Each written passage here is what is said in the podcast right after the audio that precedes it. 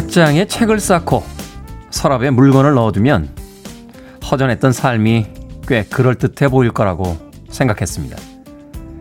하지만 책들 사이로는 청소하기 힘든 먼지들이 쌓여가고요. 물건들은 어디에 있는지 찾기조차 어려울 때가 많죠. 무엇인가가 더 많아지면 사는 것이 더 좋아질 거라고 생각했는데 그렇지 않더군요.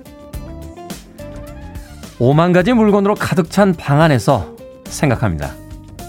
나이를 먹어가는 것도 무거운데 삶이 좀 가벼워졌으면 좋겠다고요. 두터운 겨울의 외투조차 벗어버리고 싶은 날들입니다. D-237일째 김태훈의 프리웨이 시작합니다. 빌보드 키드의 아침 선택 김태훈의 프리웨이 저는 클 태 자 쓰는 태디 김태훈입니다. 경쾌하게 시작했죠. 루더 반드로스 and 자넷 잭슨의 The Best Things in My Life Are Free 1부 첫 번째 곡으로 띄워드렸습니다.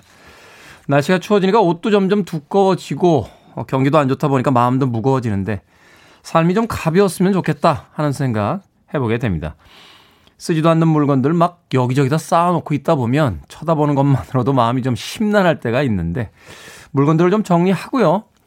뭐 옷은 두꺼운 것 어쩔 수 없다 하더라도 발걸음만이라도 좀 가볍게 아침을 시작해 보는 건 어떨까 하는 생각이 듭니다. 최기랑 씨께서요. 부엌도 그래요. 예전에는 냉장고에 먹을 게 많으면 뿌듯했는데 요즘에는 저걸 언제 다 먹지 심란합니다. 제일 안쪽에 있는 건 기한 지나서 버리기도 하고요. 그래서 요즘은 조금씩 그때그때 먹을 양만 구매한답니다. 라고 하셨습니다. 그렇죠. 냉장고 파먹기라는 왜 유행어도 있었잖아요. 냉장고 안에 들어있는 오래된 음식들 어, 끄집어내서 요리해서 먹는 사실 생각해 보면 참 이상한 거예요. 왜 지금 당장 먹을 음식도 아닌데 그렇게 오랫동안 전란도 아니고요. 예, 슈퍼마켓이 뭐 집에서 한 15km쯤 떨어져 있는 것도 아닌데 물건들, 음식들을 쌓아놓고 있는지 잘 모르겠습니다. 마음이 여유롭지 못하기 때문이 아닐까 하는 생각 해봅니다. 자, 김호긴님께서요, 아직도 깜깜합니다. 라고 문자 보내주셨고요. 김지우님, 천식의 비염까지 재채기 한파까지 너무 춥습니다. 처음으로 글 남깁니다. 라고 문자 보내주셨습니다. 고맙습니다. 심재조님, 굿모닝이라고, 어, 쿨하게 영어로 딱 한마디 써서 보내주셨고요. 박현정님, 출첵, 좋은 아침입니다. 돌쟁이 아기랑 같이 듣고 있습니다. 조기 교육 하시는군요. 자, 한재현님, 오늘 너무 추워요. 그렇지만 출근해야죠. 나는 처자식이 있는 가장이니까요. 아침부터 왜 이렇게 비장하신 겁니까? 그렇죠. 사랑하는 사람이 있다라는 건 사람이 무엇을 위해서 목숨을 걸겠어요. 어, 자, 자신의 목숨보다 귀한 게 없을 텐데 사랑하는 처자식이 있다라는 거 참 좋은 것 같습니다. 한재현님. 성백숙님, 강추위 실감 나네요. 창문이 얼었습니다. 그래도 좋은 아침입니다. 라고 보내주셨습니다. 기상예보 보니까 어, 오늘보다 내일이 더 춥다라고 합니다. 한파가 7일, 8일에 아, 이어진다라고 하니까 수도 얼지 않게 조심하시고요. 오가실 때 춥지 않도록 장갑도 꼭 챙기시고 목도리도 꼭 챙기시길 바라겠습니다. 자, 청취자 여러분들의 참여 기다립니다. 문자번호 샵 1061, 짧은 문자 50원, 긴 문자 100원, 콩은 무료입니다. 여러분 지금 KBS 2라디오 김태훈의 프리웨이 함께하고 계십니다. KBS 2라디오. Yeah, 김태훈의 프리웨이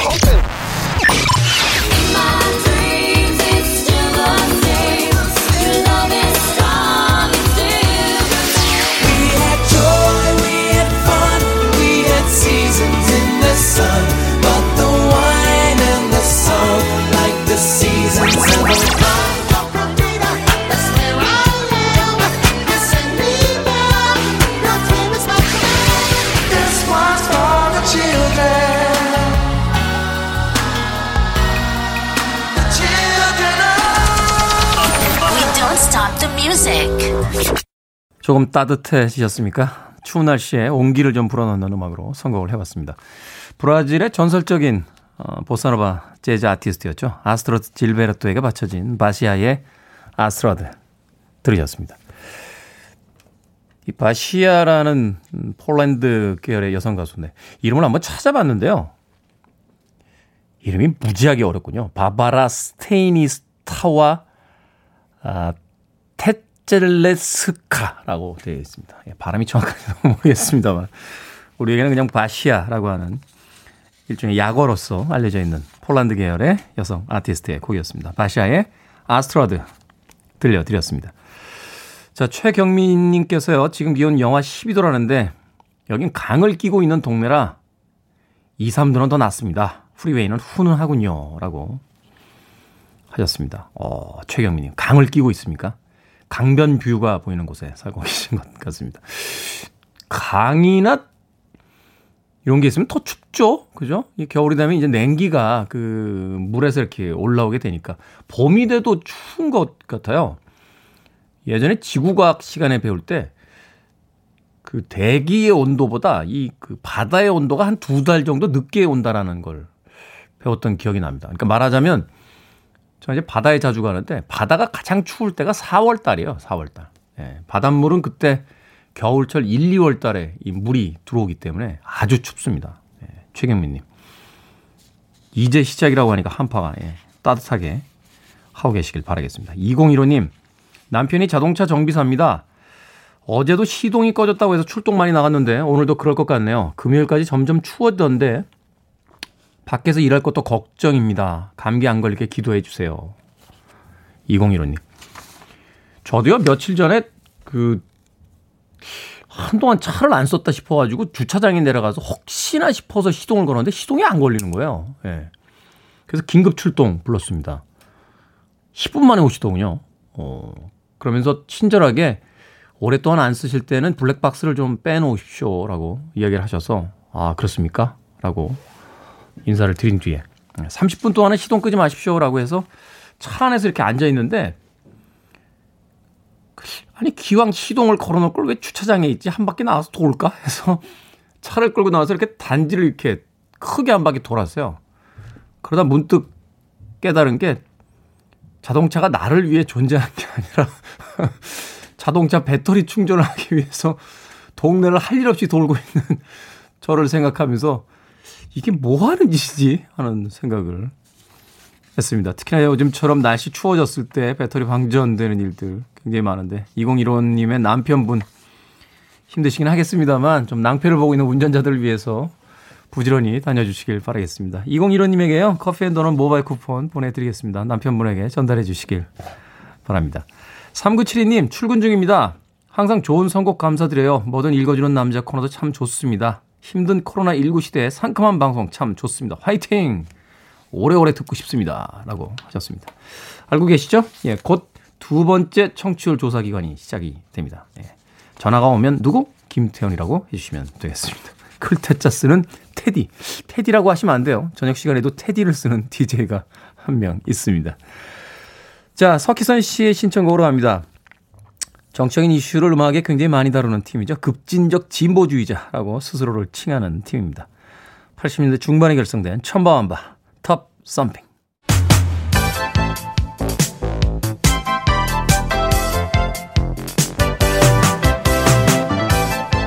이 시간 뉴스를 깔끔하게 정리해드리는 시간 뉴스 브리핑 최영일 시사평론가와 함께합니다. 안녕하세요. 안녕하세요. 삼선 최평론가님 이른 아침 오시느라 애쓰셨습니다. 마음이님 네, 보내주셨고요. 최경민님께서 세 번 연속 당선되면 삼선. 아, 국회의원들이 좋아하죠. 삼선. 정치 뜻이 있으신 건? 아, 전혀 없습니다. 전혀 전혀 없습니다. 자, 코로나19 3차 대유행 이후에 좀 확진자가 처음으로 좀 감소 추세에 접어들었다? 뭐 이런 이야기도 아, 있는데 정말 네. 감소하고 있는 겁니까? 그게 지난 일요일에 저희가 좀 많이 떨어졌어요. 네. 그래서 아, 이제 잡히나 그랬는데 뭐 바로 월요일 발표가 1020명. 어제 그렇죠. 1020명이었죠. 그래서 이제 아, 이 어제 1020명이 발표되고 그제죠. 그제 월요일에 어, 다시 올라갔다 그랬는데 710명대 네. 어제 발표가요. 그런데 이 중에 어제는 해외 유입이 좀 많았어요. 아. 40여 명. 빼면 국내는 670명대입니다. 670명. 예, 그러니까 야, 요 추세로 좀 줄어들면 좋겠다는 게 너무 간절한 바람인데 긍정적인 시그널도 있습니다. 이게 감염 재생산 지수. 한 명의 확진자가 몇, 몇 명에게 옮기느냐. 이게 1 밑으로 떨어졌어요. 1 아래로 떨어져야 되는데 지금 아슬아슬 0.93에서 1.0 사이. 야, 요거 좀 잡혔으면 좋겠네요. 그래서 이런 긍정적인 시그널은 있는데 지금 어젯밤에 그래서 공식 발표는 보통 9시 반 전후에 나오는데 어젯밤 9시 기준으로 보니까 오늘은 조금 올라갈 것 같아요. 한 100명 정도 더 많이 나왔다. 한 800명대 정도 나오지 아. 않을까 예상을 해보는데 어쨌든 좀 1000명 위로 안 올라가고 아, 900명도 좀 불안해요. 800, 네. 700, 600 좀 떨어졌으면 하는 게 우리 모두의 바램 아닌가 싶은데 어쨌든 장기화되는 과정에 지금 이제 이 3차 재난 지원금이 새해가 됐으니까 지급이 됩니다. 오늘부터 신청이 시작되는데 특수고용 노동자 그리고 프리랜서들 신청 많이 하시고 소상공인의 경우에는 이제 오는 11일부터 신청이 돼서 설 전에 최대한 지급한다고 하니까 많이들 받으셔야 되는데 이 지난해 2차 재난 지원금도 다 못 받았어요. 네. 3만여 명이 아직 못 받은 분들이 계세요. 왜 못 받은 거죠? 이게 분류 기준이 다른 게 중소벤처기업부가 이 주무 부처인데요. 얘기는 일리는 있어요. 지자체마다 집합 제한, 집합 금지 기준이 다 달라서 네. 이 지역별로 분류를 다 다르게 해야 돼서 굉장히 이 증빙이 좀 어렵다. 그런데 최대한 지급하겠다. 이런 이야기를 하고 있습니다. 저도 동사무소에서 문자 왔더라고요. 지난번에 어. 자가격리 됐다고 생활지원금 아, 아직까지 그런, 게 또 있었군요. 아직까지 못 가긴 했습니다. 아, 전또 프리웨이라 프리랜서여서 받는 줄 알았더니 아니네요. 네. 자, 100명대만 돼도 우리가 아, 이거 뭐 그 단계 올려야 되는 거 아니냐 이렇게 맞아요. 그 고민했던 적이 있는데 이제 1000명대에서 7, 8명대로 떨어졌다고 해서 이게 네. 확진자가 확 준 게 아닙니다. 아닙니다. 아, 긴장의건 놓지 아닙니다. 말아야 될 것 맞습니다. 같습니다. 자, 이란의 혁명 수비대가 호르무즈 해협에서 한국 선적을 납포했습니다. 이거 네.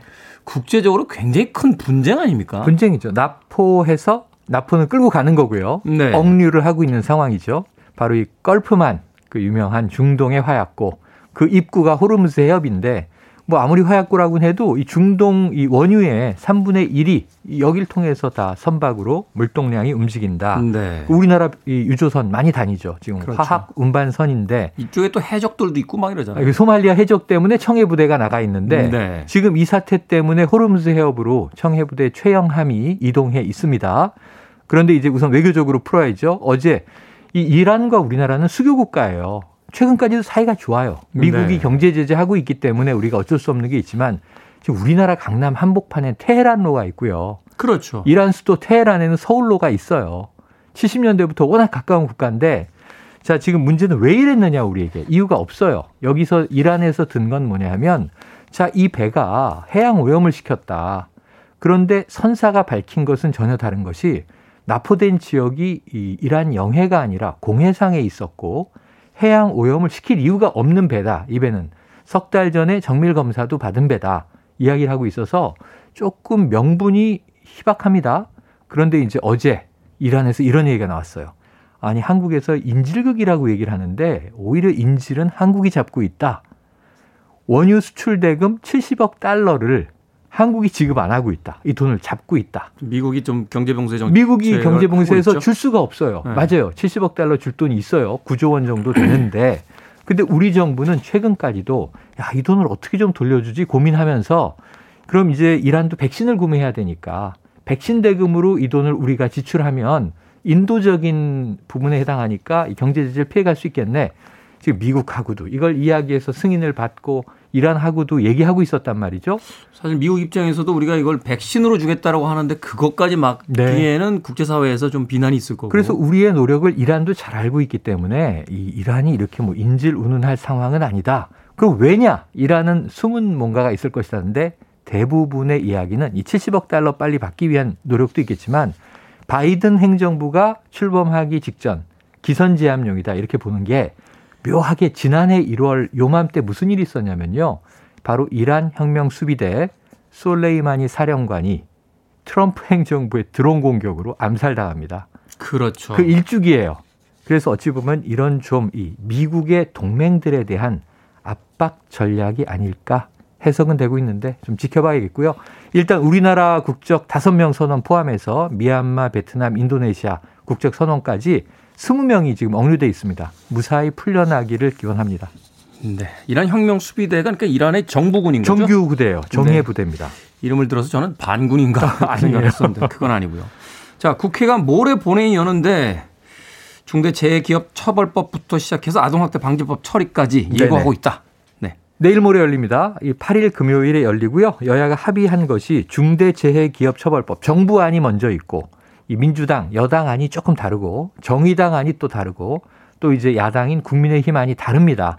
그런데 이거 빨리 처리해 달라고 지금 고 김영균 노동자 어머니를 비롯해서 정의당이 이 추위에 단식 농성하고 있고요.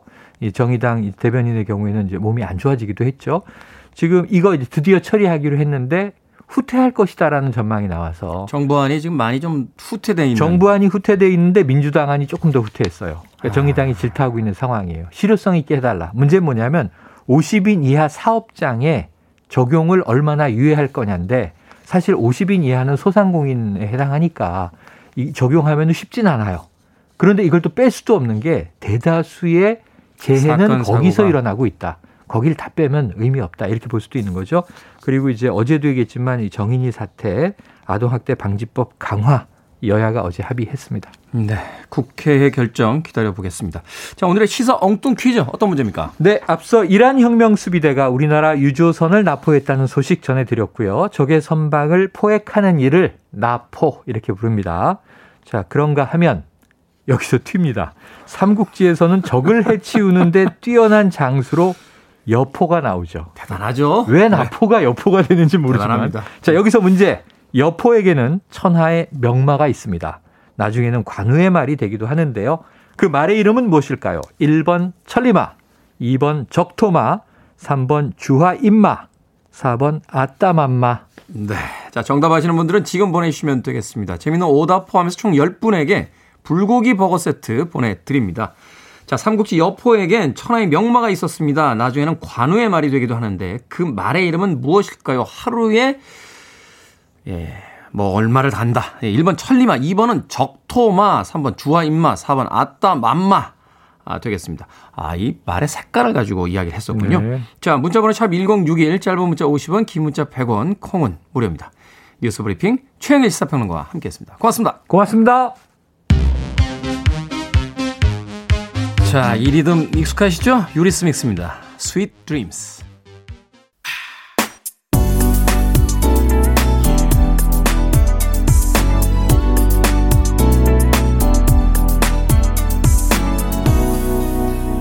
김태훈의 Freeway.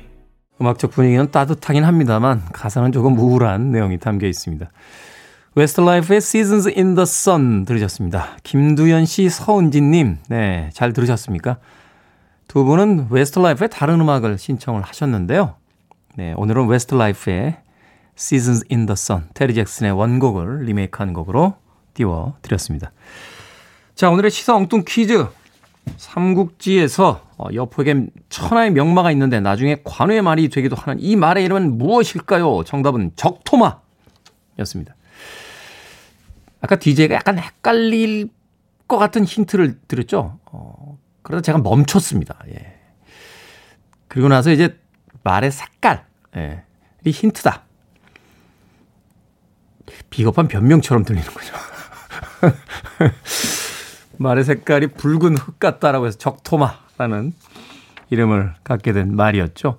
나중에 여포가 죽은 뒤에는 이제 관우에게 넘겨졌다가 관우가 죽은 뒤에는 어, 주인을 잃은 슬픔에 움직이지 않고 눈물을 흘리다 세상을 떠났다 하는 천하의 명말을 이러는 말이었습니다.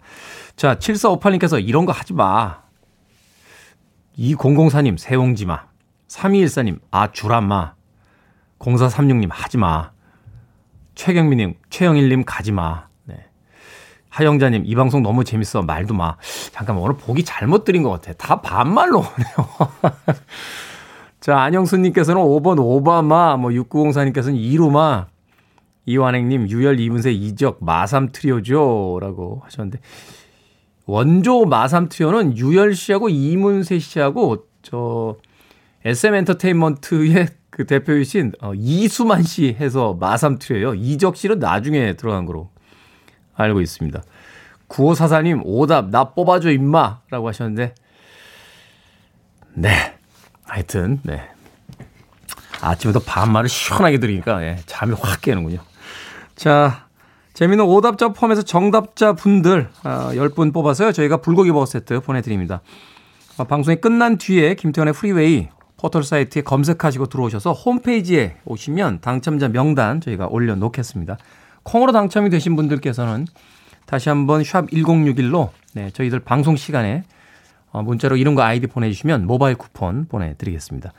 짧은 문자는 50원, 긴 문자는 100원입니다. 자, 김유진 씨의 신청곡으로 합니다. 이 80년대 후반에요. 미국의 텔레비전 쇼가 있었어요. 미키마우스 클럽이라고. 이 클럽이 그 10대 유망주들을 어, 발굴하는 프로그램이었는데 이 프로그램 출신들이 굉장히 화려합니다. 저스틴 팀벌레이크가 있었고 또 브리트니 스피어스가 이 미키마우스 클럽의 멤버이기도 했죠. 자, 이 미키마우스 클럽의 출연자로 구성된 팀입니다. The Party의 네, 80년대 하드락 밴드 도켄의 히트곡을 리메이크한 In My Dreams 듣습니다.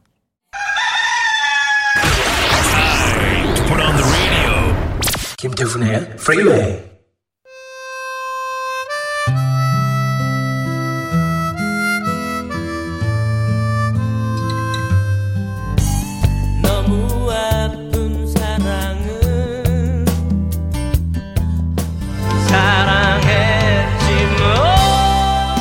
사랑했지만 이 노래는 저는 별로 안 좋아했어요. 얼마 전에 그 할머님이 지금 이 나이에 16 어, 소녀 같은 감정을 되찾아준 노래라 그러면서 좋아하시더라고요. 해서 더 열심히 더 잘 불러야겠구나. 뭐 이런 생각을 했던 곡입니다. 저도 그냥 광석이 형 이렇게 한번 불러보고 싶은. 그 노래들이 결국 저희 젊었을 때 그 옛날의 그 코드를 대변하는 것 같아요.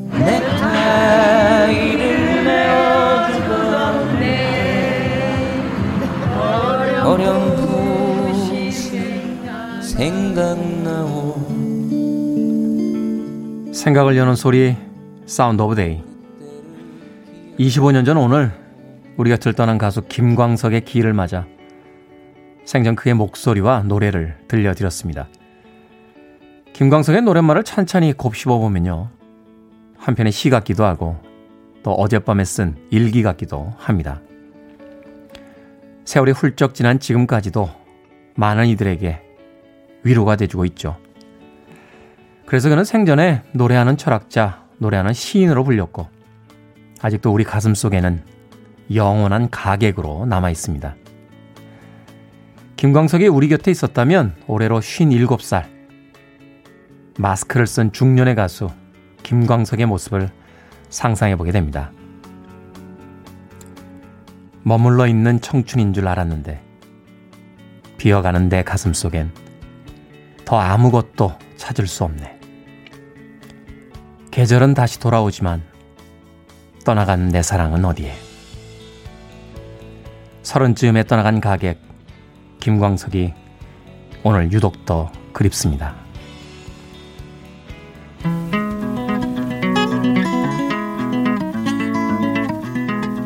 김광석 씨의 노래 두 바퀴로 가는 두 바퀴로 가는 자동차 그 원곡이죠. 밥 딜런입니다. Don't think twice, it's alright. You're listening to one of the best radio stations around. You're listening to 김태훈의 Freeway.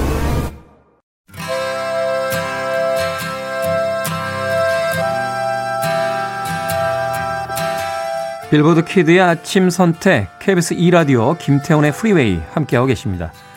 자, 1부 끝곡은 김희숙님의 신청곡으로 합니다. 조지 베이커 셀렉션의 I've been away too long. 2부에서 뵙겠습니다.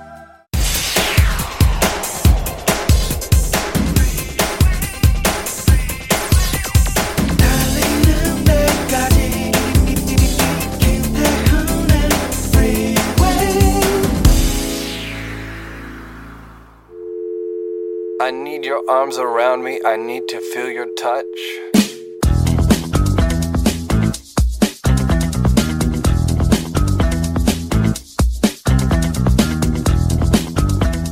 한국인을 짜증나게 하는 방법. 라면 먹을 때 김치를 주지 않는다. 요거트 먹을 때 뚜껑을 할지 못하게 한다. 삼겹살에 소주를 못 먹게 한다. 인터넷 속도를 10메가바이트 이하로 줄인다. 화장실 갈 때 휴대전화를 못 갖고 가게 한다. 이제 막 공부를 하려던 참인데 제발 공부 좀 하라고 잔소리한다.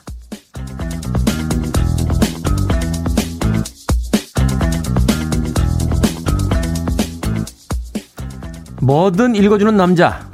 오늘 읽어드린 글은요. 한 인터넷 커뮤니티에 올라온 한국인을 짜증나게 하는 방법이었습니다. 특히 마지막 거. 아, 이거 짜증나죠. 이제 막 쓰레기를 버리러 가려는데 아내가 아, 쓰레기 좀 버리고 와. 이러면 이제 짜증이 납니다.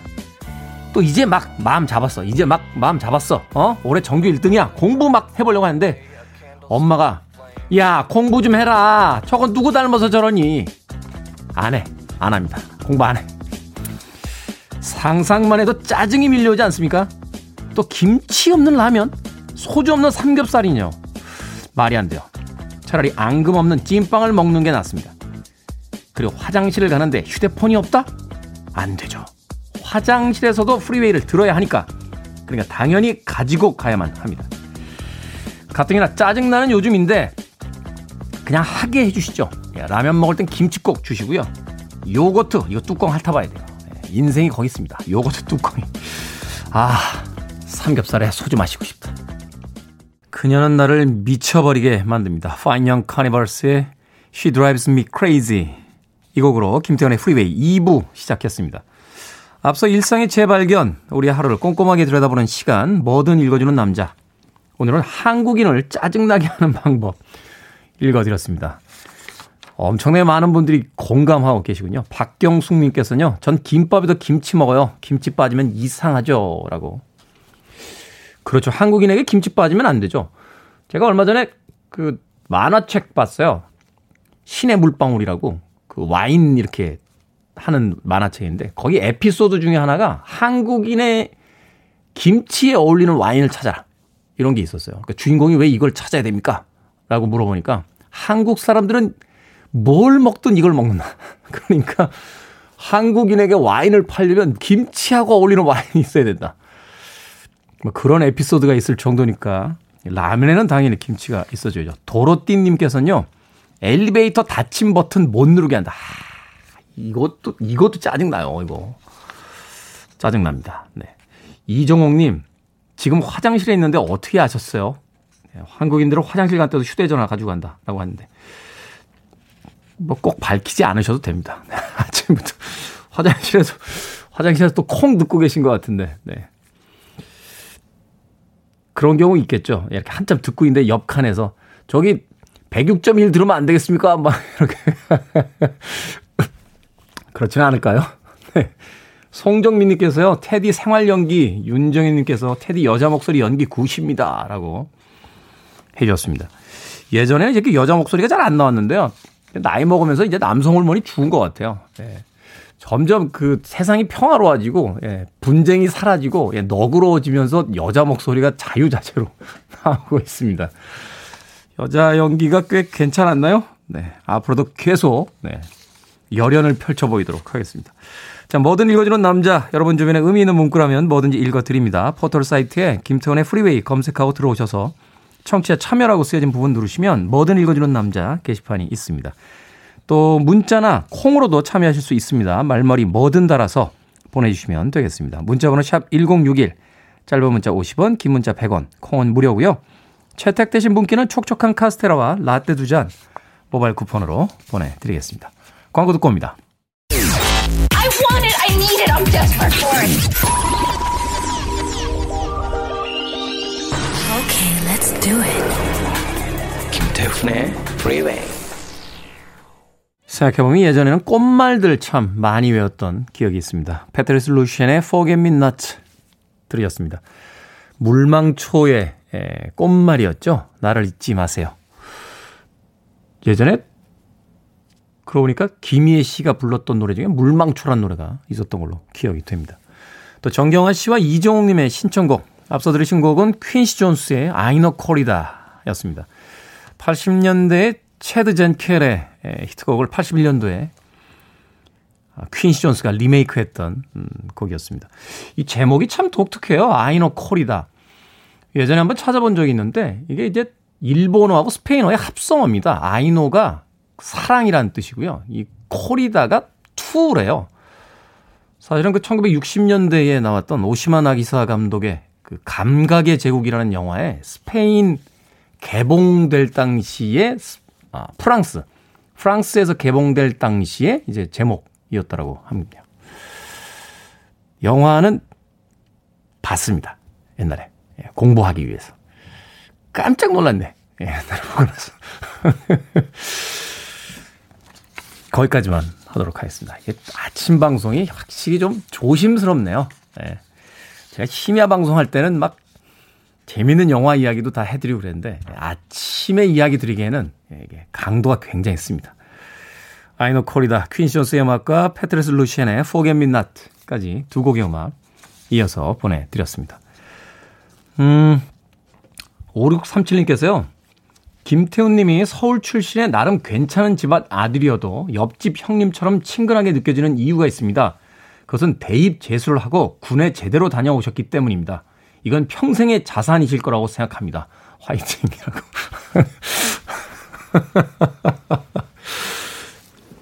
아니, 아니, 서울 출신인 게,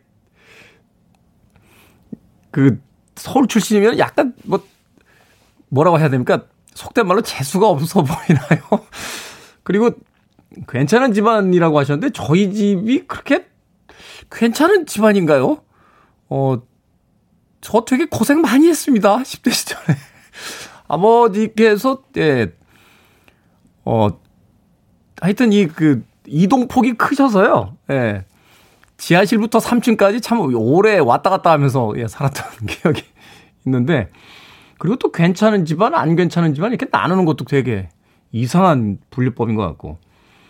어찌됐건 공부 못해서 대학도 떨어져 보고, 네, 졸업도 못해가지고 20년 만에 다시 재입학해서 졸업하고, 예. 군대도 꽉 차게 30개월, 예, 갔다 오고요. 뭐 이런저런 걸 많이 했는데, 이게 이제 제 평생의 자산이다 이런 거죠. 어, 친근하게 느껴진다. 그렇군요. 예. 당시에는 좀 힘들었는데 이게 다 자산이 되는군요. 5637님, 감사합니다.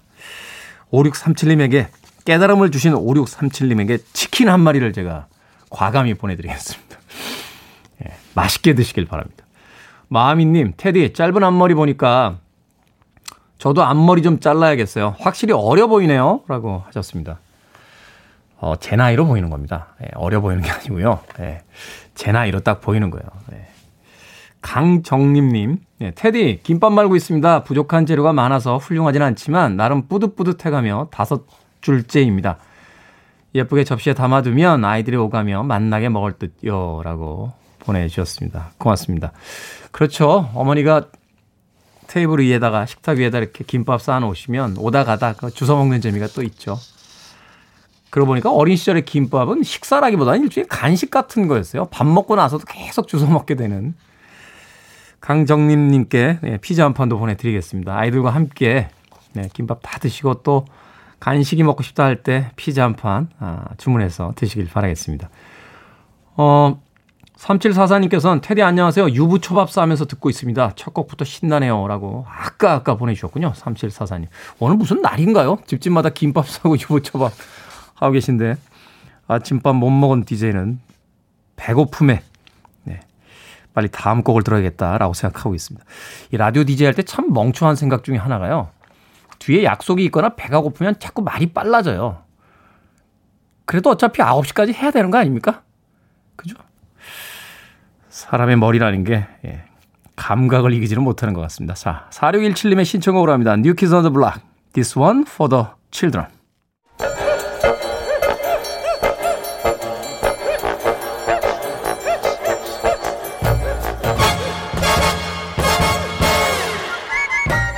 온라인 세상 속 촌철살인 해학과 위트가 돋보이는 댓글들을 골라봤습니다. 댓글로 본 세상.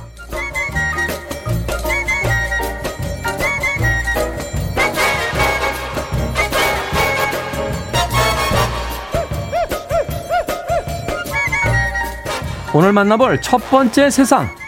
코로나19로 재택근무와 배달 서비스가 일상화되면서 전 세계적으로 장기 집콕하는 젊은 층이 꾸준히 늘고 있습니다. 오래전부터 일본의 사회 문제가 된 히키코모리, 일명 은둔형 외톨이가 세계적인 추세가 되고 있다는 분석인데요. 여기에 달린 댓글들입니다. 김신자님, 저도 은둔형 외톨이 하고 싶지만 돈이 없어서 일하러 나갑니다. 그런 놀고 먹는 팔자도 아무나 하는 거 아닙니다. 이득이님, 아니 인싸력이 무의미한 세상이 되어버렸군요. 아마 아싸들은 은근히 만족할 겁니다. 예전에는 사람들은 무조건 만나고 어울려야 한다고 생각을 했는데요. 근데 요즘은 생각이 조금씩 변합니다. 정말 그렇게 많은 모임, 뭐 관계가 필요했나 싶기도 하고요. 코로나가 세상을 바꾸고 우리는 새로운 세상에서 살아가야 하는 법을 배워야 하는 거 아닐까요? 조금 슬프긴 하네요.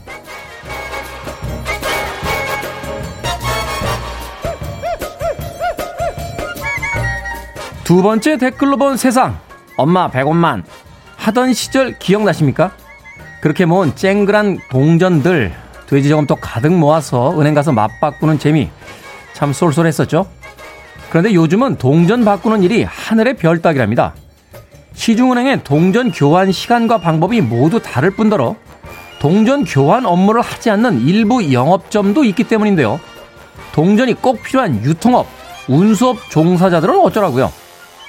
할 수 없이 동전 직거래까지 하고 있다는데 여기에 달린 댓글들입니다. 피땡땡님, 뭐 한마디로 은행도 돈 안 되는 일은 하기 싫다 이런 뜻 아닐까요? 피땡땡님, 그래도 10원짜리는 사지면 안 됩니다. 동전이 사라지면 물가는 바로 튀어오르게 돼 있어요. 생각해 보세요. 1150원 하던 과자를 1100원으로 내려주겠습니까? 바로 1200원으로 올리죠. 아니, 쓰라고 동전 만들어 놓고 왜 못 쓰게 하는 겁니까? 업무 바쁘신 건 알겠습니다만, 동전이 필요한 소상공인 또 시민들에게 은행이 자꾸 이렇게 문턱 높게 차별하시면 안 되는데요. 자꾸 이러시면 제가 100만 원짜리 들고 와서 다 10원짜리로 바꿔달라고 할 수도 있습니다. 통장에 100만 원이 없구나.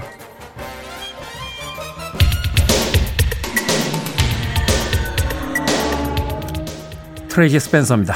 Symptoms of True Love.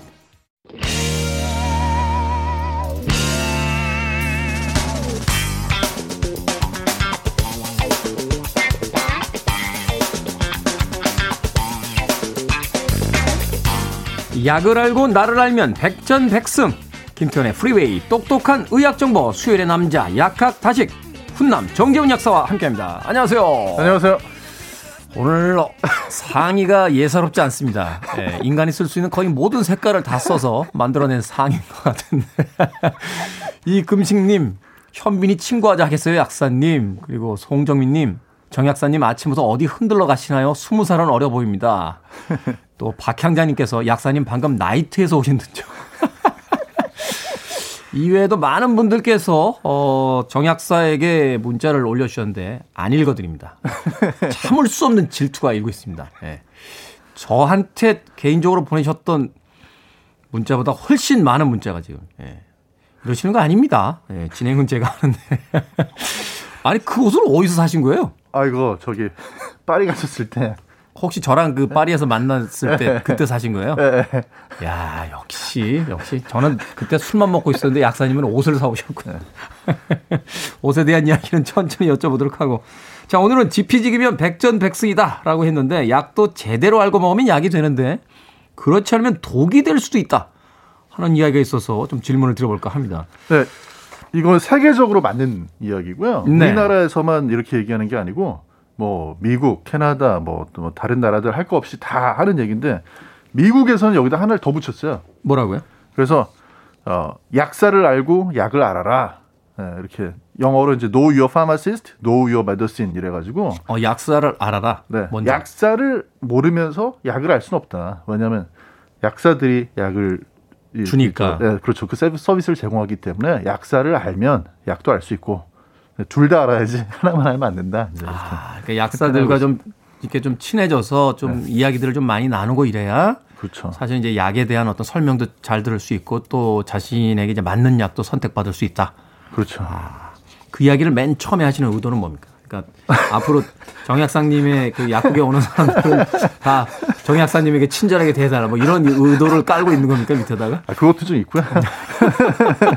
근데 사실 약사가 무슨 일을 하는 사람인지에 대해서 정확히 알고 가셔야 약국에서 이제 최대한의 서비스를 받으실 수가 있거든요. 네. 그렇죠. 우리나라가 네. 뭐 주치의까지는 아니다 할지라도 이제 동네에서 자주 가게 되는 이제 약국 정도는 있으니까. 그럼요. 그 약사님과 이제 계속해서 좀 이야기를 좀 많이 나누시고 이렇게 되면 좀 이렇게 그 병력이라든지 이런 게 관리를 좀 해주실 거 아니에요? 훨씬 좋죠. 양력 어. 관리라고 하거든요. 쭉 네. 이제 본인이 복용 중인 약에 대해서 제대로 관리를 받으실 수 있죠. 약사를 말하자면 이제 그 주치 약사처럼 어, 네. 활용하는 방법에 대해서 이야기를 해주셨습니다. 자 일상적인 이야기, 일상의 약의 이야기 좀 여쭤보겠습니다. 우리가 흔히 이제 머리가 아프다 그러면 이제 두통약 찾게 되는데 네. 그때 이제 약을 이렇게 딱 받아들고 보면 거기 이제 두통약만 있는 게 아니라 우리가 흔히 왜 광고할 때 그러죠. 두통, 치통, 생리통에 이렇게 되는데 모든 통증에 대한 어떤 진통제가 있잖아요. 네. 근데 네. 이게 두통약이 따로 있습니까? 두통약과 진통제가 다른 거예요? 사실은 같은 약이에요. 같은 약이다. 네, 같은 약인데 어, 사실 두통약에는 두통약이라고 써놔야 그걸 이제 집어가시는 분들이 더 많거든요. 네. 그래서 이제 그 제약회사에서 아 우리 이걸 이 제품을 이 용도로 제일 많이 판매하고 싶어 하면 이제 그런 걸 큰 글씨로 써놔요. 어. 네. 그런데 이제 그러다 보니까 이걸 집어가시는 분들은 오해하시는 경우가 있어요. 예를 들어서 뭐 거기에 두통약하고 치통약하고 생리통약하고 다 같은 거일 수 있는데 큰 글씨로 안 나와 있으면 음. 어, 이거 치통에는 안 듣는 거 아니야? 하시는 경우가 있는데 같은 통증이기 때문에 약도 같습니다. 아, 이게 말하자면 약이 몸 안에서 이렇게 작용하는 기전이 똑같다. 네. 통증을 없애주는 거니까. 자, 두통약은 근데 언제 어떤 증상 때 복용을 해야 됩니까? 그냥 무조건 머리 아프면 그냥 먹는 건가요? 그 이제 어떤 두통이냐에 따라서 차이는 있는데요. 일단은 뭐 이제 약국에 있는 약으로 주로 잘 듣는 거는 가벼운 긴장성 두통. 모자를 예를 들어서 좀 작은 모자를 쓰고 있으면 조이듯이 아픈 그런 두통이거든요. 아, 그러니까 이렇게 머리가 약간 이렇게 조여오는 것처럼 아픈. 네. 아, 아. 네. 가장 일반적인 두통이에요. 네. 거기에 이제 잘 듣는 편이고요. 그거 말고 편두통이 있을 때는 편두통 한쪽만 이렇게 머리가 아플 때. 맞아요. 네. 네. 대부분의 경우 한쪽만 아프거든요. 그런 편두통은 가벼운 편두통일 때는 그런 약국에 있는 약으로도 되는데 경우에 따라서는 이제 병원 가셔가지고 처방 받으셔야 되는 그런 어, 좀 심한 편두통도 많이 있습니다. 네. 이게 두통은 왜 오는 겁니까? 대부분의 이유가. 근데 사실 아직까지는요 정확히는 몰라요. 근데 이제 어, 일반적인 긴장성 두통하고 편두통하고 또 다르고요. 그 다음에 또 뭐 군발성 두통이라는 게 있는데 원인을 정확히는 모르는데 혈관이 좀 이렇게 늘어지는 것도 관련이 있는 걸로 늘어진다는 게 어떤 거죠? 이렇게 탄력을 잃는다는 건가요? 편두통약 같은 경우에는 혈관을 수축시켜주는 약이거든요. 네. 그러니까 뭐 술 마시면은 머리 아프잖아요. 제가 두통은 네. 없는데 술을 좀 많이 마시면 유일하게 머리가 잠깐 아플 때가 있어요. 네. 네. 그러니까 이제 술 마실 때 머리 아픈 이유하고 편두통 약이 작용하는 거하고 좀 비슷한데 술을 마시면 머리가 아플 때 혈관이 이렇게 확장이 되고 또 몸에 전체적으로 염증이 생겨서 머리가 아플 수 있거든요.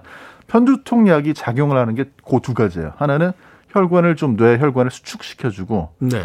그 다음에 이제 뇌 안에서 염증 물질이 만들어지는 거를 조금 이렇게 막아줍니다. 아, 염증을 좀 떨어뜨려주고 네. 이게 수축이 되면은 안 아파요? 이게 커지면 우리는 상식적으로 이게 좁아지면 아플 거 같고 커지면 안 아플 것 같은데.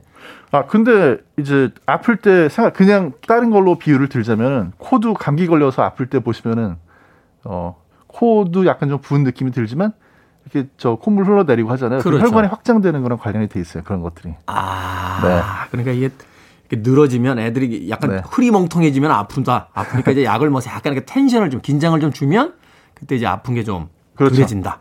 아 그렇군요. 그럼 다 이게 약이 다 똑같은 건가요? 치통약, 생리통약, 두통약? 마찬가지입니다. 편두통약. 네. 통증을 완화하는 거기 때문에. 그렇군요.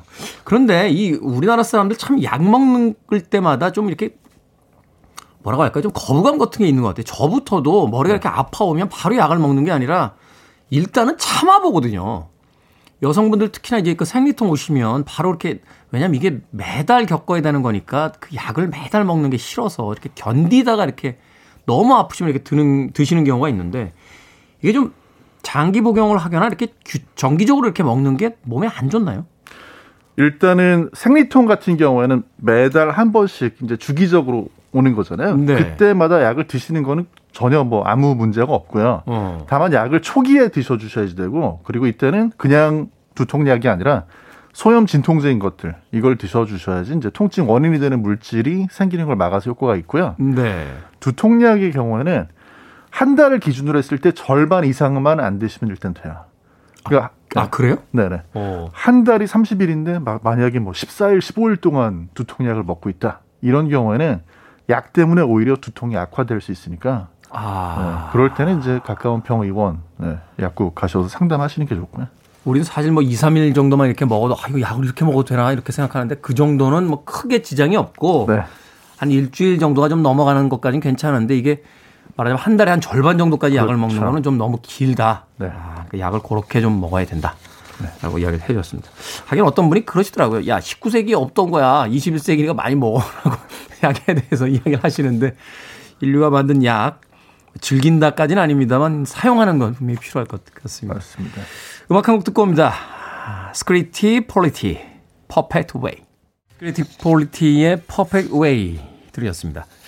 자, 박경호 씨께서요, 술 먹은 다음 날 머리 아플 때도 두통약 먹으면 좋나요? 라고 하셨는데, 지난번에 한번 이야기 드렸던 것 같아요. 네. 예, 드시지 말아야 될 두통약 있다라고 했었죠. 네. 어, 고 계열. 어, 뭐, 아세트 아미노펜. 네. 아세트 아미노펜. 네, 네. 고 계열만 피해서 드시면 된다라고 합니다. 박향전님께서요, 저는 두통 있어서 두통약 먹었는데, 저는 타땡땡땡이 잘 듣더군요. 아마 이 때문인 것 같은데, 혹 연관 있나요? 아니면 공부를 너무 열심히 해서인지라고. 어떤 의미인지 모르겠네요. 어, 치아 때문에 두통이 있는지 아마 물어보신 것 같은데 네. 만약에 이제 뭐 치아 때문에 두통이 있을 수도 있죠. 근데 그런 두통일 때는 사실은 타땡땡보다는 뭐 저기 이부프로펜이라고요. 네. 뭐 에드땡 뭐 이런 쪽이 더 나으세요. 아 네. 그래요. 네. 어, 그쪽 계열이 좀 더 치통이 있을 때는 잘 작용을 한다. 예. 조창환님께서 약사님 그리고 테드님 질문 있습니다. 진통제 오래 두고 먹기 위해서 냉동고에 보관하여 복용하면 어떨까요?라고. 아, 이거는 굳이 이렇게까지 하실 필요가 없는 게요. 보통 이제 예, 진통제 알약으로 나와 있는 게 어, 보통 그 사용할 수 있는 기한이 2년, 3년 긴 편이에요. 네. 어, 그리고 이제 냉동고에 넣어 놓으시면 그걸 넣었다 뺐다 넣었다 뺐다 하다가 오히려 약성분이 변질될 수 있으니까. 아. 네. 우리는 냉장고가 발명이 된 뒤엔요. 뭐든지 냉동고에다 넣어 무조건 오래 하는 걸로 생각을 하니까. 네.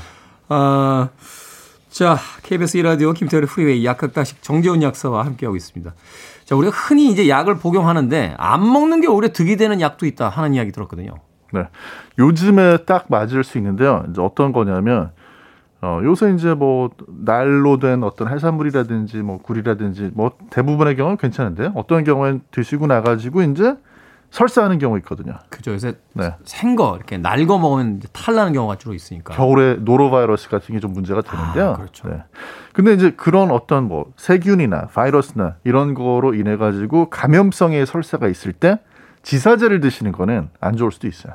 지사제라는 게 이렇게 배 아플 때 그 설사 막아주는 거잖아요. 그렇죠. 그 먹으면 안 됩니까? 그러니까 이제 지사제도 사실은 정확히 얘기하면 두 가지가 있는데요. 하나는 뭐가 있냐면 장 운동을 좀 늦춰주는 그런 지사제가 있고요. 네. 또 하나는 사실은 이제 지사제라기보다는 정장제라고 그래가지고 이제 세균이나 독소나 바이러스 같은 걸 붙잡아서 빠, 빠져나가는 그런 아, 약이 있거든요. 그러니까 표적으로 이제 해결하는 게 있고 아니면 그냥 장 운동을 좀 늦추는 게 있고. 네. 네네. 근데 이제 장 운동을 늦추는 약 같은 경우에는 요게 이제 감염성에 설사할 때는 쓰는 게 안 좋죠.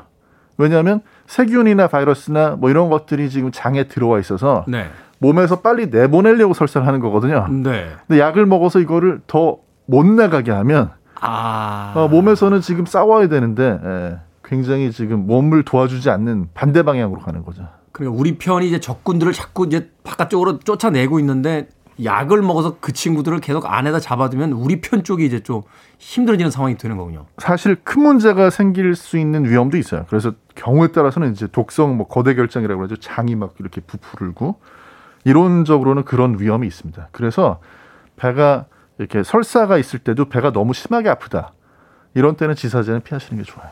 아, 우리가 뭐 긴급한 회의다. 네.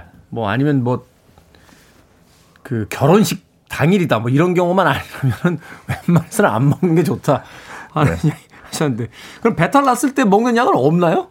아니요, 이제 그런 설사 하실 때 아까 말씀드렸던 그런 그 장운동 늦추는 약 말고 좀 정장 작용에 있는 그 세균이나 바이러스를 이렇게 흡착해 가지고 가지고 나가는 네. 네, 그런 정장제라든지 우리가 알만한 네. 약의 이름이 뭐 있나요? 어 그게 이제 그 스맥 타이트라고 그래가지고 그 이렇게 점토 성분 들어있는 약이 있거든요. 네. 네. 그런 약들 대표적인 게 물약으로 된 게 있고요. 네. 네.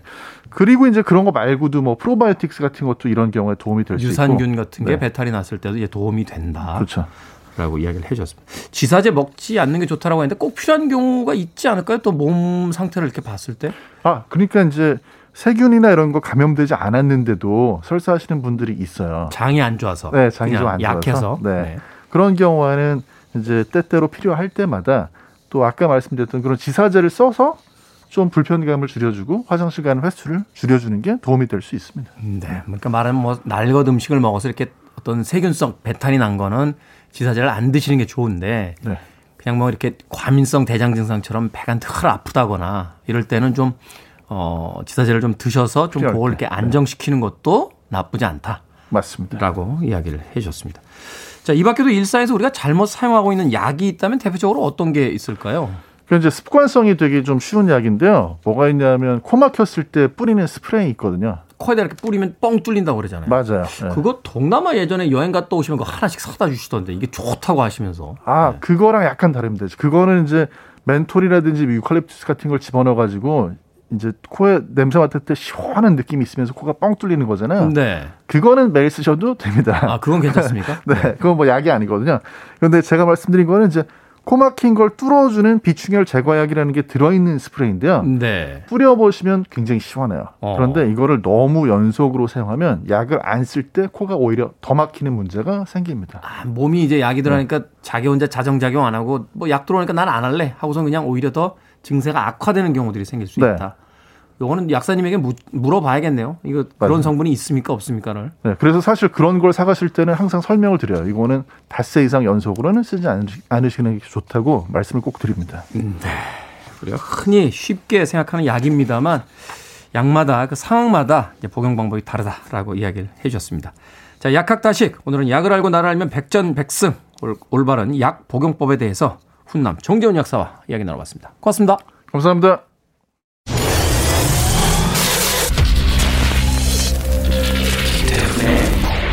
Freeway.